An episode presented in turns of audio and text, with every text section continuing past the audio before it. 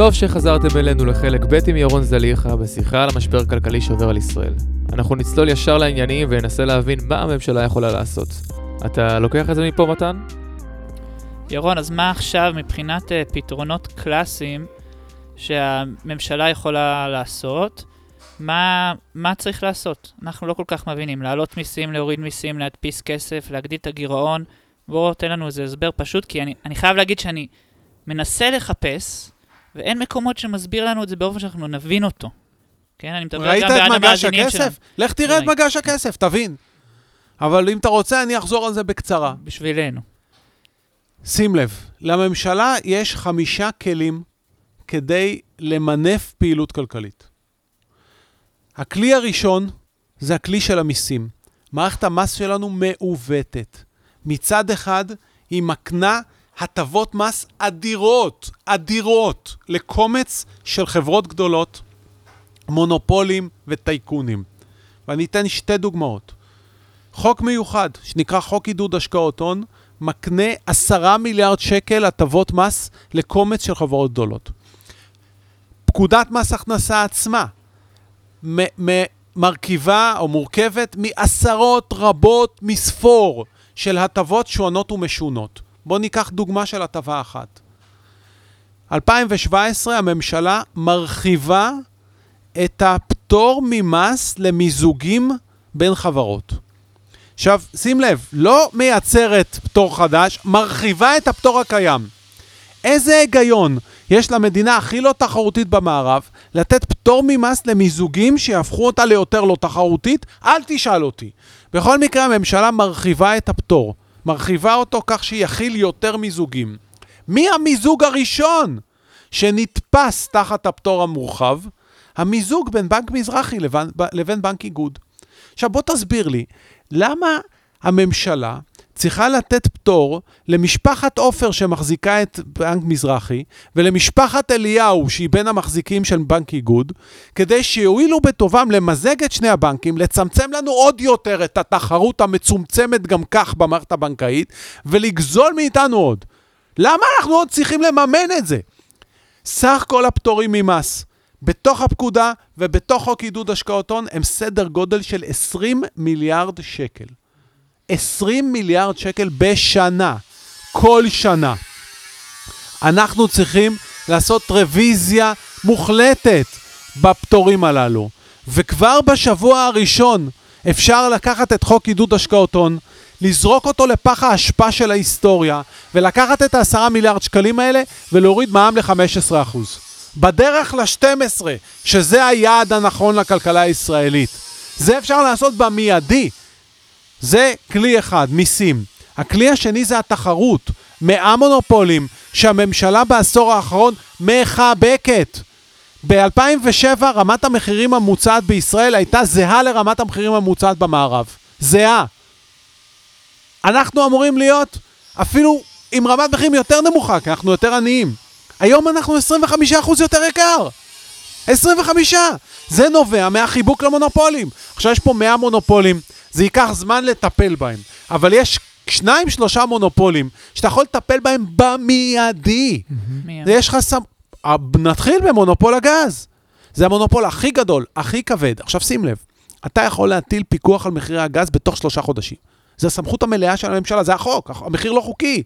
לחשב את העלות פלוס רווח סביר, לעשות עבודה מקצועית. אני לא מתכוון שחלילה הם ימכרו גז בהפסד, ממש לא, עלות פלוס רווח סביר. רווח סביר מלא. זה שניים וחצי דולר. תעשה את החישוב המדויק אם זה 2.30 או 2.65 ותוריד את המחיר. זה יאפשר לך ירידה מיידית של 15% במחיר החשמל וירידה של 7% במחיר המים. עכשיו תחשוב על הבעלים של המסעדה, שבשבוע הראשון הורדת לו את המע"מ ל-15% ושיפרת לו את הרווחיות ב-2% על המחזור. הורדת לו את החשמל והמים באחוזים רבים. זה מתגלגל כמובן למחירי המזון המפוקחים, שתשומת המים ותשומת החשמל היא מרכיב בהם. זה בשבוע הראשון. אתה יודע מה הוא יגיד? הוא יגיד, אם זו ממשלה שמכסחת את המונופול הכי גדול כבר בשבוע הראשון שלה, אלוהים יודע מה היא תעשה ליתר המאה המונופולים. והצעירים יגידו, אם כבר בשבוע הראשון הורידו את המע"מ ל-15 אחוזים, אולי באמת אפשר יהיה להתחיל לחיות פה. אולי הם באמת יעמדו. כי היעד הריאלי של הכלכלה הישראלית זה מע"מ של 12 אחוזים. מס הכנסה שולי מרבי של 40 אחוזים, עם ביטוח לאומי ומס בריאות. ובשכר בינוני, 20-25 אחוז גג. ועסקים קטנים לא צריכים לשלם יותר מ-40 אחוז מס. זהו. הכלי השלישי זה התקציב.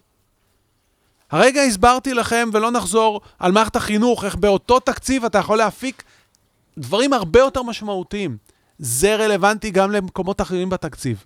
אנחנו מחלקים כספים רבים למקומות הלא נכונים. צריך לקחת את הכסף הזה, ואתה יודע מה לעשות איתו?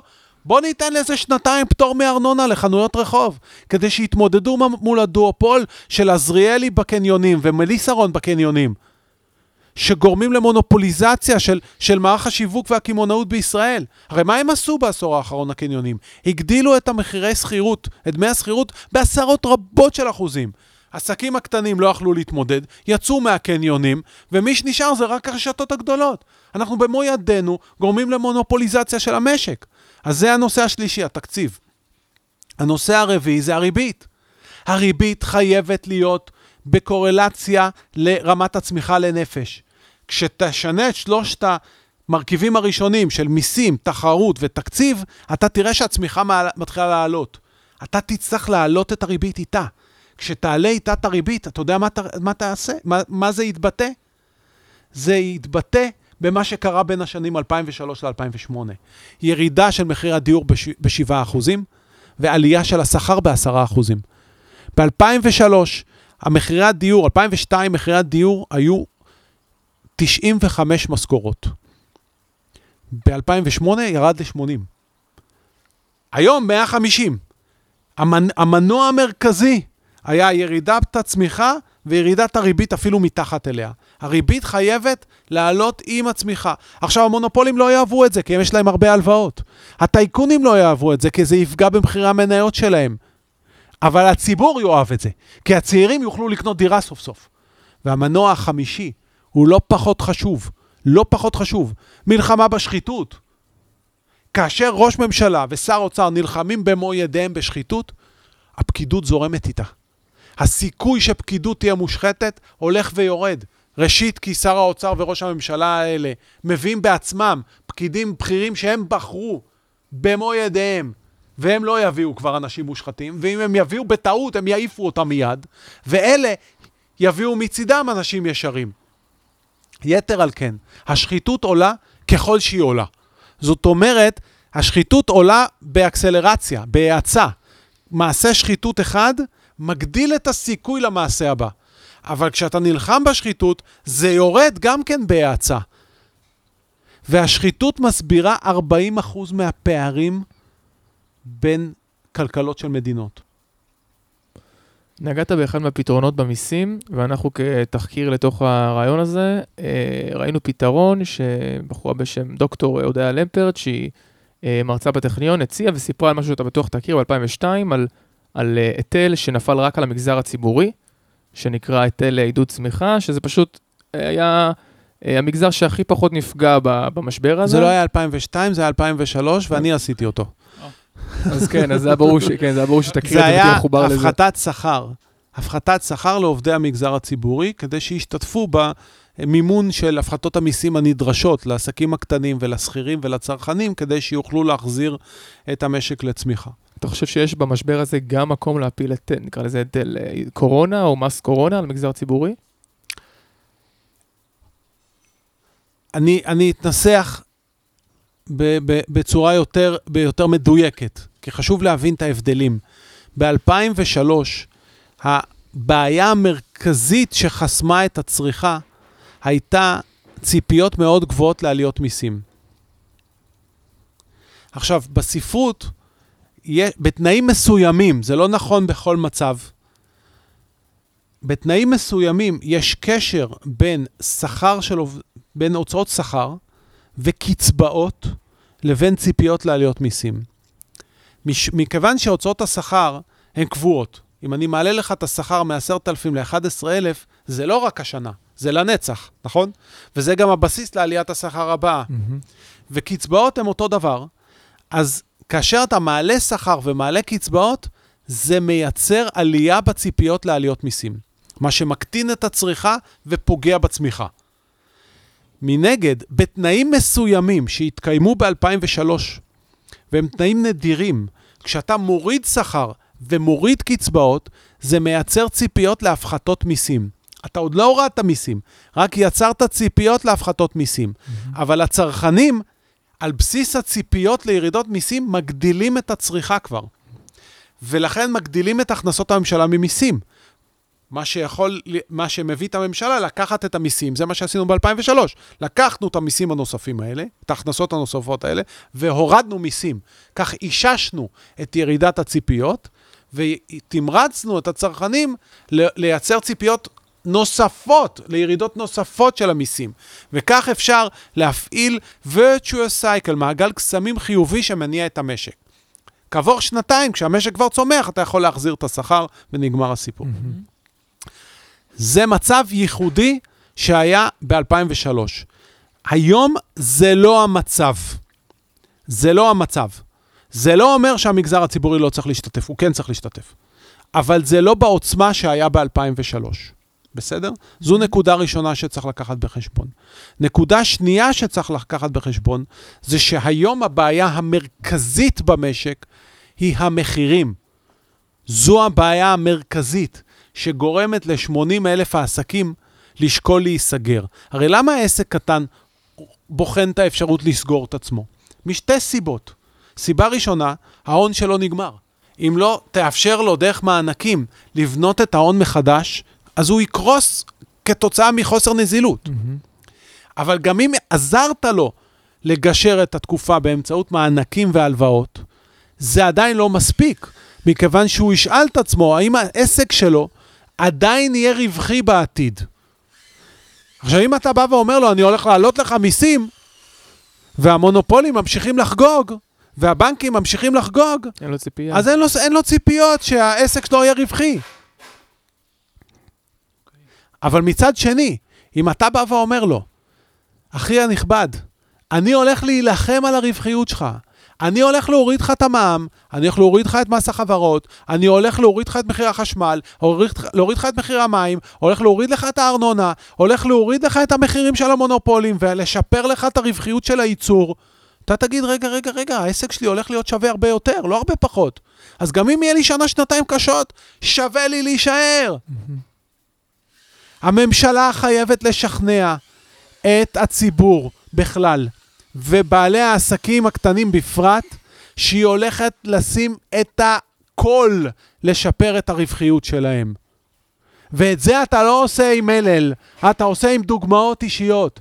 ואין דוגמה יותר טובה מלקחת את המונופול הכי גדול ולכסח אותו ביום הראשון של התפקיד. כן, אז בואו בוא נסתכל על היום שאחרי, אבל מנקודת מבט אחרת. אתה רואה פה איזה משהו חיובי שקורה? זה תלוי בכם הצעירים. זה תלוי בכם הצעירים. פשוט תלוי בכם. במדינות נורמליות הצעירים יוצאים לרחובות עד שמשנים את המדיניות. הם לא חוזרים הביתה, הם לא רואים את ההפגנות כאיזה בילוי של מוצאי שבת, לצאת טיפה לכיכר לקנות גלידה ולחזור. צעירים מובילים מדינות. ככה זה עובד, ככה זה עבד תמיד מאז המהפכה הצרפתית. וככה זה יעבוד בכל מדינה אחרת חוץ מאצלנו.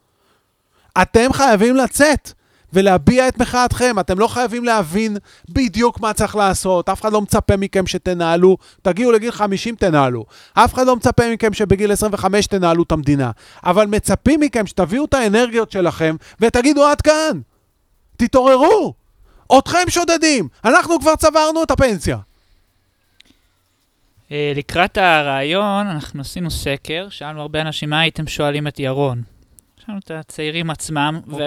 והשאלה לרוב האנשים הפשוטים, היה שאלה מאוד uh, ברורה, זה, ירון, מה אתה מייעץ לי לעשות? לחסוך, להשקיע, אנשים באמת רצו להבין את הדבר הזה, נשמח שתענה על זה. אני מייעץ לכם... ולהפגין, אני מבין, כן. אני מייעץ לכם לצאת למחאה ציבורית. אתם לא צריכים עכשיו לשקול אם אתם לחסוך ככה או לחסוך אחרת, כיוון שזה לא יעזור לכם. זה פשוט לא יעזור לכם. במצב הכלכלי הנוכחי, כל מה שלא תעשו, לא תגיעו. אתם צריכים לוודא שהמדיניות הכלכלית משתנה. כשהיא תשתנה, המשק כבר ידאג לכם לבד. תחסכו יותר, תחסכו פחות, אתם תהיו מסודרים, כי השכר יעלה, ואיתו גם ההפרשות הפנסיוניות, ומחירי הדיור ירדו, והמחירים של המונופולים ירדו, והמיסים שלכם ירדו, אז כך או אחרת, אתם תסתדרו. הדור שלנו יסתדר, הוא לא יתעסק בשאלות האלה. לעומת זאת, אתם לא יודעים מה לעשות, מכיוון שסגרו לכם את כל האופציות. תצאו לרחובות ותתעוררו, זה הכל. המדיניות תשתנה, המשק כבר ידאג לכם לבד. אוקיי, אז uh, הגענו לקראת סוף הרעיון, ואני אגיד לך וגם למאזינים שאנחנו מקדישים את הסוף למשהו קצת יותר אישי, מהסיבה שאנחנו חושבים שבתקופה ה... תקופה של השסע המטורף שיש פה במדינה, צריך לשמוע את האישי. גם מבקריך הגדולים צריכים לזכור שירון הוא ירון. הם, והפוך, מי שאתה מבקר. אז uh, אתה תעבור את זה איתנו, יאללה, בסדר? קדימה, בוא נראה. ננסה. ונכיר אותך. אז אני ננסה. אני לא אוהב uh, לדבר על דברים אישיים, אבל אז- בסדר, אני אנסה. תרגיש חופשי מתי uh, עובר את הגבול. Uh, ברשותך, אני אצטט אותך משיחה שלך עם שלמה מעוז. אתה אמרת שאנדרי פלטונוב אמר, אנשים לא רוצים לדעת את האמת או בגלל שהם כבר יודעים אותה, או בגלל שממילא לא יאמינו. אם אתה חווה את עצמך כמו איזה נביא זעם שנגזר עליו להמשיך לדבר ולא יקשיבו, האם מקשיבים עכשיו? יש שיפור? אני חושב שהם מאוד מקשיבים לי, ואני מקבל מזה הרבה מאוד אה, תחושה של חיזוק, אה, וזה בהחלט מעודד אותי. כן, אני בהחלט חושב שהם מקשיבים. אה, דיברנו מקודם על מגש הכסף, אז באמת אני מרגיש שהדור שלי גדל על זה. אמרת, ראית, ראיתי. אה, ואתה נהיית איזה קול שמביע את הקשיים שלנו באופן אה, חריף וברור. אתה רואה את עצמך בתור מנהיג. קודם כל, כן, אני רואה את עצמי בתור מנהיג. אני כבר 20 שנה נמצא בעמדת הנהגה. אה, חלק מהשנים, ארבע שנים, הייתי בתוך השירות הציבורי, אבל גם כל יתר השנים ראיתי את עצמי כמנהיג ציבורי שנותן קול ברור ומאוד עקבי, ולא מהסס להתעמת עם מי שלא צריך. בהחלט שכן. אוקיי, אתה, אתה בן אדם אה, ביקורתי שלא מפחד להביע את הדעה שלו. נראה לי כולנו חווים את זה ביחד איתך. אה, יש לזה מחיר חברתי, אישי? כן, תראה, כמו שסיפרתי לכם, ביום, ביום הראשון שלי בתפקיד החשב הכללי, חילטתי ערבויות למשפחת עופר, בורוביץ', לא נחזור על זה. סיימתי את הקריירה העסקית שלי באותו יום. הייתי, לא, לא הגעתי לתפקיד החשב הכללי ברצון. אני הייתי אה, מנהל בכיר במשק, היית, זכיתי בפרס מנהל הכספים המצטיין של ישראל על תפקידי בדרך ארץ, פרויקט מאוד מאוד מוצלח, שזכה גם לפרסים בינלאומיים, ועמדתי להתמנות למנכ"ל הרכבת, שבעיניי זה היה הקידום המקצועי המתבקש, ממספר 2 בפרויקט דרך ארץ למספר 1 בפרויקט גדול לא פחות, וזה היה החלום שלי לנהל מערכת עסקית גדולה. אה, ולצערי, כשאתה מחלט אה, במדינה שלנו ערבויות לטייקונים, אתה מסיים. אני יצאתי ממשרד האוצר, ועל אף שהייתי החשב הכללי הכי משכיל, יש לי שתי פרופסורות, זכיתי בפרס הנפקת השנה בעולם, בעולם כולו, אה, עם ניסיון עס- עסקי מאוד עשיר, לא יכולתי למצוא עבודה אפילו כמנקה בחברה גדולה. כמנקה, פשוט כך. אה, למזלי, אני יודע לעשות כסף, וידעתי להמציא את עצמי מחדש, כך שהמשפחה שלי לא סבלה יותר מדי זמן. אה, והיום אני עובד, עובד בייעוץ, אני מייעץ לעובדים, מייעץ לארגונים, לא גדולים אמנם, אבל אני יודע להרוויח ומרוויח לא מעט, ואני מרוצה מאוד בצד הכלכלי האישי שלי. אה, אבל זה לא הקריירה ש, שרציתי. כן, אני רציתי להיות מנכ"ל בנק, רציתי להיות מנכ"ל של חברה גדולה, לש, לשם כך למדתי ראיית חשבון. האמת שלמדתי ראיית חשבון וכלכלה. ראיית חשבון בשביל לעשות כסף, וכלכלה בשביל להשפיע על אנשים. אה, אז בכלכלה הצלחתי, בראיית חשבון גם הצלחתי, אבל לא בדרך ש, שרציתי. אה, היה לי חלום לנהל בנק גדול, או חברה גדולה, וכמו שאמרתי, ביום הראשון של החשב הכללי, אני הבנתי שסיימתי. אגב, אם. אם היה לי איזשהו ספק, אז כשחילטתי את הערבויות האלה, אה, פנה אליי יום או יומיים אחר כך אה, מי שהיה המנכ"ל שלי אה, בחברה גדולה, אני, אני מכבד אותו, אז אני, אני לא אציין את שמו, אבל אה, הוא, היה, הוא ניהל אותי באחת החברות ש, ש, ש, שעבדתי בהן, אה, וביקש פגישה דחופה, כמובן שמרתי לו חסד נעורה ומיד קיבלתי אותו. הוא בא אליי ואמר לי, תקשיב, אתה חייב לבטל את חילוט הערבויות, אחרת לא תמצא מקום עבודה בימי חייך. וואו. אמרתי לו, אני לא מבין, אתה הלכת לישון, ובחלום בא אליך המלאך גבריאל, ואמר לך, תשמע, חייבים להזהיר את זליכה? או שמישהו שלח אותך. אתה אותי... מבין שזה פלילי, נכון? אז בוא, אתה תצא החוצה, אני אנסה לשכוח מהאירוע הזה, והפעם הבאה תזכור שלאיים על פקיד, פקיד מדינה זה מעשה פלילי. תצא בבקשה החוצה. אז אם היה לי עוד ספק שאני מסיים את הקריירה העסקית שלי, אז למחרת כבר הבנתי. וואו. זה מוביל אותי לשאלה הבאה, זה קשור לערבויות. שמעתי אותך אומר כמה וכמה פעמים כששאלו אותך דווקא על מדיניות כלכלית, אבל אני רוצה להבין אם זה גם משהו אישי, שאתה, שאתה בודק מי החזק והולך לחלש, סוג של איז, איזונים. מאיפה באה התפיסה הזאת? זו תפיסה שהיא רק כלכלית שבאה מהספרים, או זה משהו שחינכו אותך עליו? אז מאיפה קודם זה כל בא? יש הרבה מאוד תפיסות, וכל אחד לפי הערכים שלו מאמץ את התפיסות שהוא מאמין בהן. זאת אומרת, אף פעם הדעות שלך הן לא 100% רציונל, אלא מאחוריהם יש גם, ברמה מודעת יותר או פחות, גם תפיסות ערכיות. לגופו של עניין, זו בדיוק המשנה של אדם סמית. הקפיטליסטים החזירים מרבים לדבר על שוק חופשי בשוק לא חופשי. כשהם מדברים על שוק חופשי, הם מתכוונים שהממשלה לא תתערב ותאפשר להם לשדוד את הציבור. אבל זה לא שוק חופשי, וזה ממש לא מה שאדם סמית אמר. אדם סמית אמר את הדבר הבא: כשיש המון עסקים שמציעים לך מוצרים ושירותים, אין מונופולים, אין שחקנים גדולים, אז הממשלה באמת לא צריכה להתערב. הצרכן יבחר איזה מוצר שהוא רוצה, העובד יבחר איזה מקום עבודה שהוא רוצה, כי יש המון אפשרויות לעבודה ולצריכה. ולכן, היד הנעלמה תסדר את זה, לא צריך, לא צריך לסדר כלום, הכל מסודר. זה גם דמוקרטיה. החופש לבחור לא רק בקלפי, החופש לעבוד, החופש לבחור את המוצרים והשירותים שלך, זה הדמוקרטיה.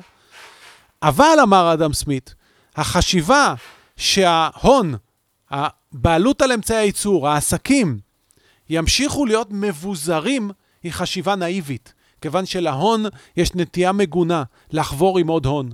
במיזוגים ובהסכמים ובשיתופי פעולה. ואז לאט לאט הם מצמצמים את האפשרויות שעומדות בפני העובדים לעבוד והצרכנים לצרוך. הם מייצרים כוח. ולכן הוא אמר, היכן שיש עודף של כוח, הממשלה צריכה להתערב מהצד השני כדי למנוע מהכוח העודף לרמוס. כי מה קורה? ברגע שיש כוח עודף, הרמיסה גורמת לפגיעה בתמריצים. בואו ניקח דוגמה של מונופול. המונופול מצליח לייצר כוח גם על העובדים שלו וגם על הצרכנים. את הכוח הזה הוא מנצל באמצעות שכר יותר נמוך, ודרישה מהעובדים לעבוד יותר שעות, ודרישה מהצרכנים לשלם מחירים יותר יקרים, נכון? אז שים לב מה הוא עושה.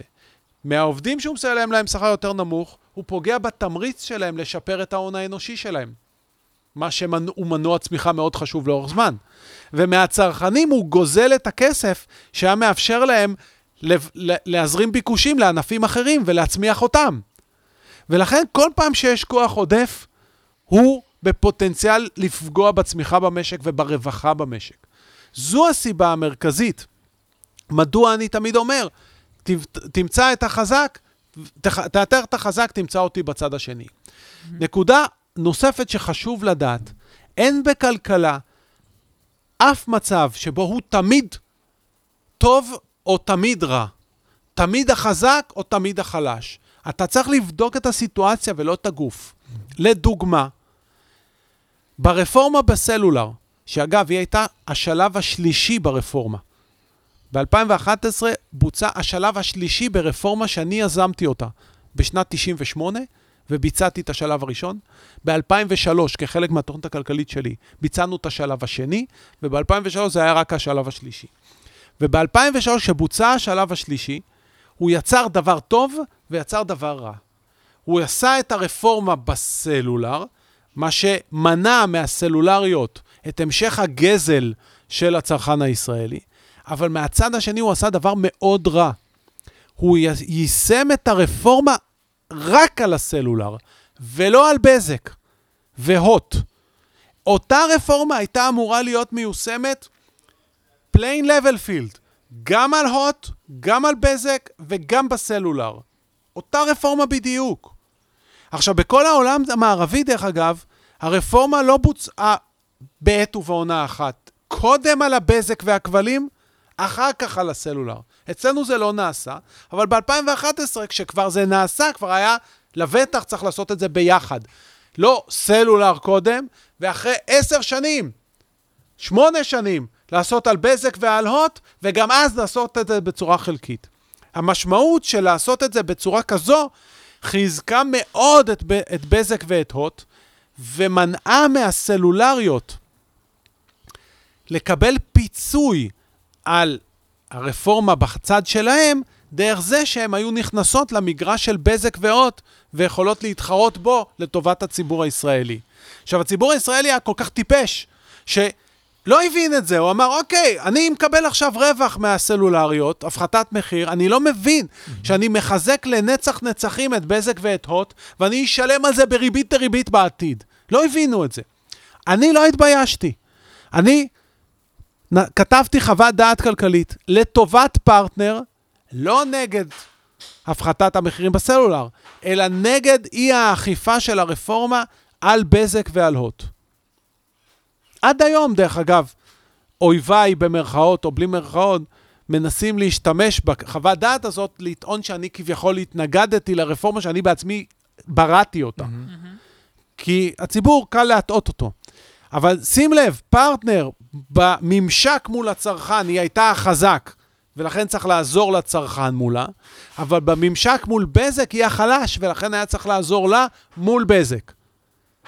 ולכן, בכלכלה תיזהרו מאידיאולוגיות. אף אחד הוא לא תמיד טוב או תמיד רע. זה תלוי מי הממשק.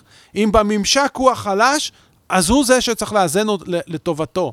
אם בממשק הוא החזק, אז צריך לאזן נגדו. והבחינה צריכה להיות עניינית ומקצועית. אמ, אוקיי, אנחנו נזלוג חזרה לאישי. אני כן לוקח איתי את העניין של האידיאולוגיות. אני חושב okay. אוקיי. שחשוב שצעירים ישמעו את הדבר הזה, שנתחיל לפתח חשיבה מתוחכמת ושנלמד. אמ, אבל אנחנו נזלוג חזרה לאישי. אנחנו מסיימים את הרעיונות שלנו עם uh, שאלון. אתה עונה מילה, משפט, מה שנוח לך, אני הולך לאתגר אותך יותר, okay, אוקיי, אם אתה לא אוהב את האישי. אבל uh, הצעירים צריכים את זה. אוקיי. זאת האמת, נתתי את הפיץ שלי מקודם, אז, uh, אז uh, נעבור את זה ביחד. Uh, ירון זליכה, מה המילה האהובה עליך?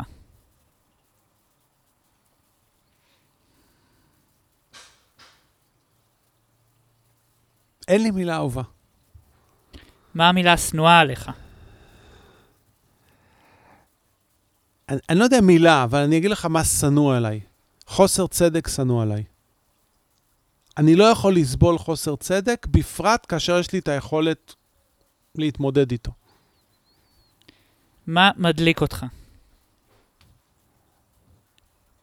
לעשות טוב. מה דוחה אותך?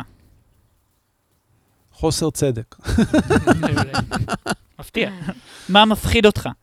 שום דבר. מה מרגש אותך? אשתי והילדים שלי. ירון, קללה אהובה עליך. כוסוכתק. ירון זליכה במילה אחת.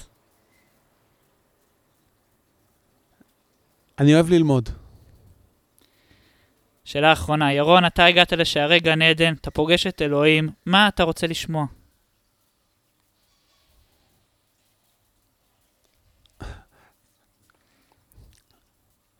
בגוורדיה הלבנה, הספר, אחד הספרים האהובים עליי של בולגקוב, אני ממליץ לכל הצעירים לקרוא.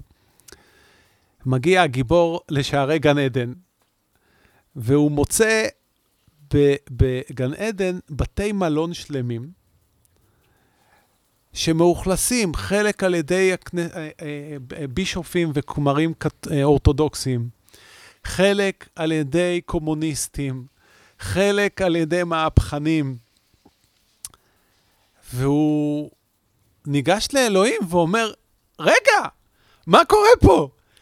גם המנוולים האלה, הקומוניסטים שרצחו מיליונים נמצאים פה. גם הכמרים ששיתפו פעולה עם השלטון, גם המהפכנים שניסו לשנות, כולם פה. אומר לו אלוהים, מה זה נוגע לך? אלה ואלה תופסים אחד בגרונו של השני. מה יצא לי מזה? מה יוצא לך מזה? הזכרת לי עם השאלה שלך. אז אני מקווה שבכל זאת, מהדברים שאנחנו עושים, יצא לכמה... אתה יודע מה? אני אענה לך, אני אענה לך ככה. אני באמת מאמין בזה.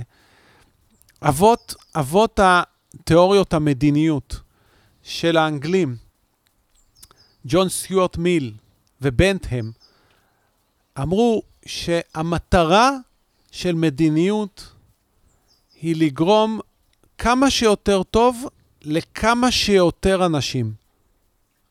במחיר של כמה שפחות עלות לכמה שפחות אנשים.